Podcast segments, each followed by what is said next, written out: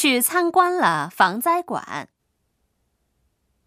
首先，在这个屋子里体验震度6的地震吧。震度6是和东日本大地震时一样，是吗？是的，听说当时有的地方震度达到了7，排队的人真多啊，还有外国人呢。看来大家都想体验一下震度6啊。到我们了。开始震后，请躲到椅子下，主管人员这么说的。哇，好摇啊，根本站不稳，我好像听到了茶碗或是玻璃碎的声音。他们说那是录音。终于停下来了，我们只体验了1分多。